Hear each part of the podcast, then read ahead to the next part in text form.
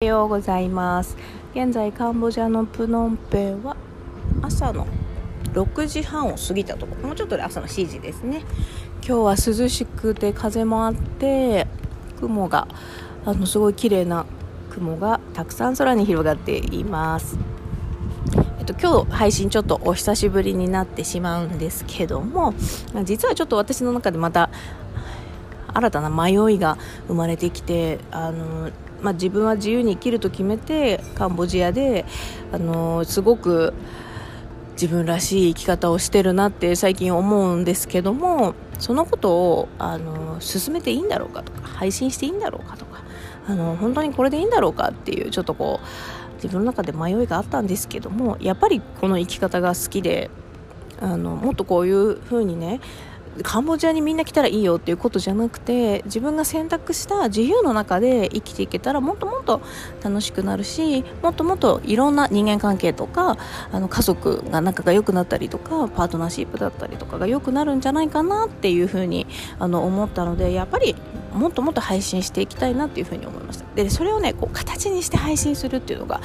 そんなにね得意じゃないので難しかった。どうどういうふうに配信していこうかなとかどういうふうに伝えていこうかなっていうところで悩みとか迷いが出てきてたんですけどやっぱりありのままでこういった形で伝えていきたいなというふうに思ったので久々に、あのー、ラジオを配信しようと思います。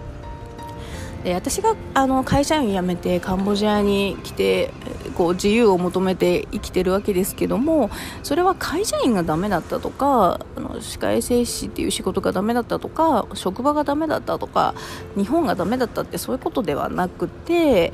あのダメとか悪いとかじゃないんですよね。そういうことじゃなくて私の波長に合ってなかったなって思うんです。で皆さん健在意識と潜在意識って聞いたことあると思うんですが健在意識っていうのはあの自分で自覚できる意識のことです。例えばうんパッと思いつくこととかかな。あ例えば普通こうだよねとかあの自分の分析ではこうだよねとかなんかこうパッと説明できることが健在意識を使っています。で潜在意識っていうのはあの潜り込んでる意識のことなので目に見えてない意識ですなので、えっと、ちょっと深掘りしたりとか記憶をたどっていったりとか、まあ、私が今やってる妄想名詞とかもそうなんですけど妄想をどんどん深めていって意識していく部分が潜在意識という部分になりますで脳みそはどっちを多く実は使っているかっていうと潜在意識の方を多く使って今の現実を作り出しているんですよね。で健在意識っていうのは大体その使う意識の中の5から10%なんです。でなぜ疲れるかっていうとこの健在意識をフル回転させるから疲れるんですよね。理性とか分析とかあのその見える意識を使って決断したりするので疲れるんですよ。だけどこの90から95%意識の90%ぐらいを占めている潜在意識を、あのー、に従って生きるっていう言い方が合ってるかな。っていうと疲れないんですよね。楽しいとかワクワクするとかすごい幸せとかって思う時っていうのはこの潜在意識で現実を作っている時なんです。で例えば私がその自由に生きたいって思ったこといやその会社を辞めたい会社を辞めるって思った時辞めたいと思った時まあどんな現実があったかっていうと何度もお伝えしてますようにあの指摘を取ろうと思って機械を持ったら手が上がらなくなったりとかあと夜眠ろうとするとすごい胃が痛くなっておそらく胃潰瘍だったと思うんですけど半月ぐらいかな。23週間もずっと胃が痛くて眠ろうとすると吐き気がしてきたりとかしてたんですね。で歯科衛生士っていう好きな仕事をしてるはずなのになんでだろうと思いながら。あとトイレ夜中寝てるのにおしっこがしたくなって何度も目が覚めてあの睡眠を測るアプリを使って寝たことがあるんですけどあの全然寝てなかったんですよね。だからもうすごい多分1週間すごい疲れてて。でそういうの現実を作り出してたのはおそらくこの潜在意識の部分であのその現実を作り出せたのでおそらく潜在意識の中ではもう仕事を辞めたいよとかあのカンボジアに移住したいよとかあとなんだろうもっと自由に生きたいよみたいな意識が働いてたからだと思うんですよね。だからその起きた現実が悪いわけでもないし潜在意識の意識が悪かったとか潜在意識が悪かったとかじゃなくてあのその無意識の部分で自分が自覚しない意識の部分で作り出してた現実を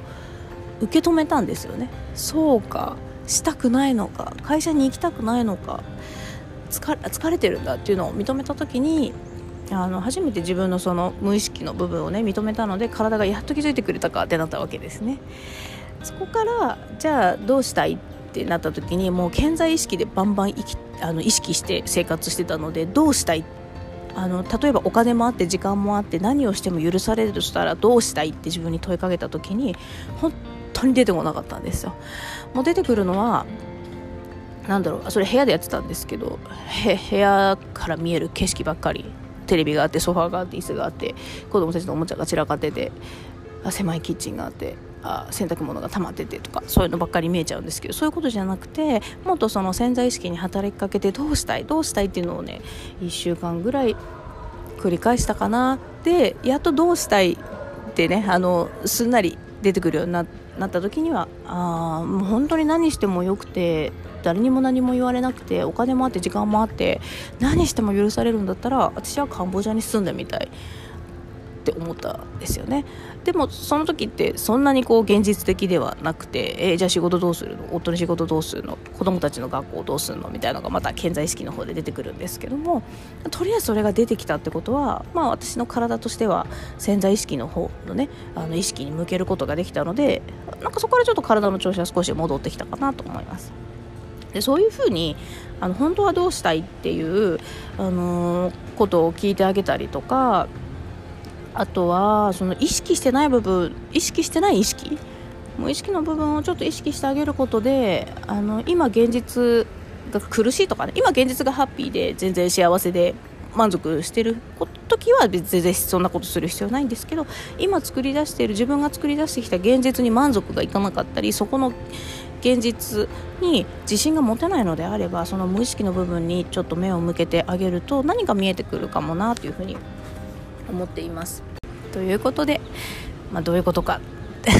またやんわりと終わるんですけども今日はここで終わろうと思います。この話もあのもっともっと自分の中で分かりやすく説明ができるようになると思うのでその都度配信していきたいなというふうに思います。では今日も良い一日をお過ごしください。ありがとうございました。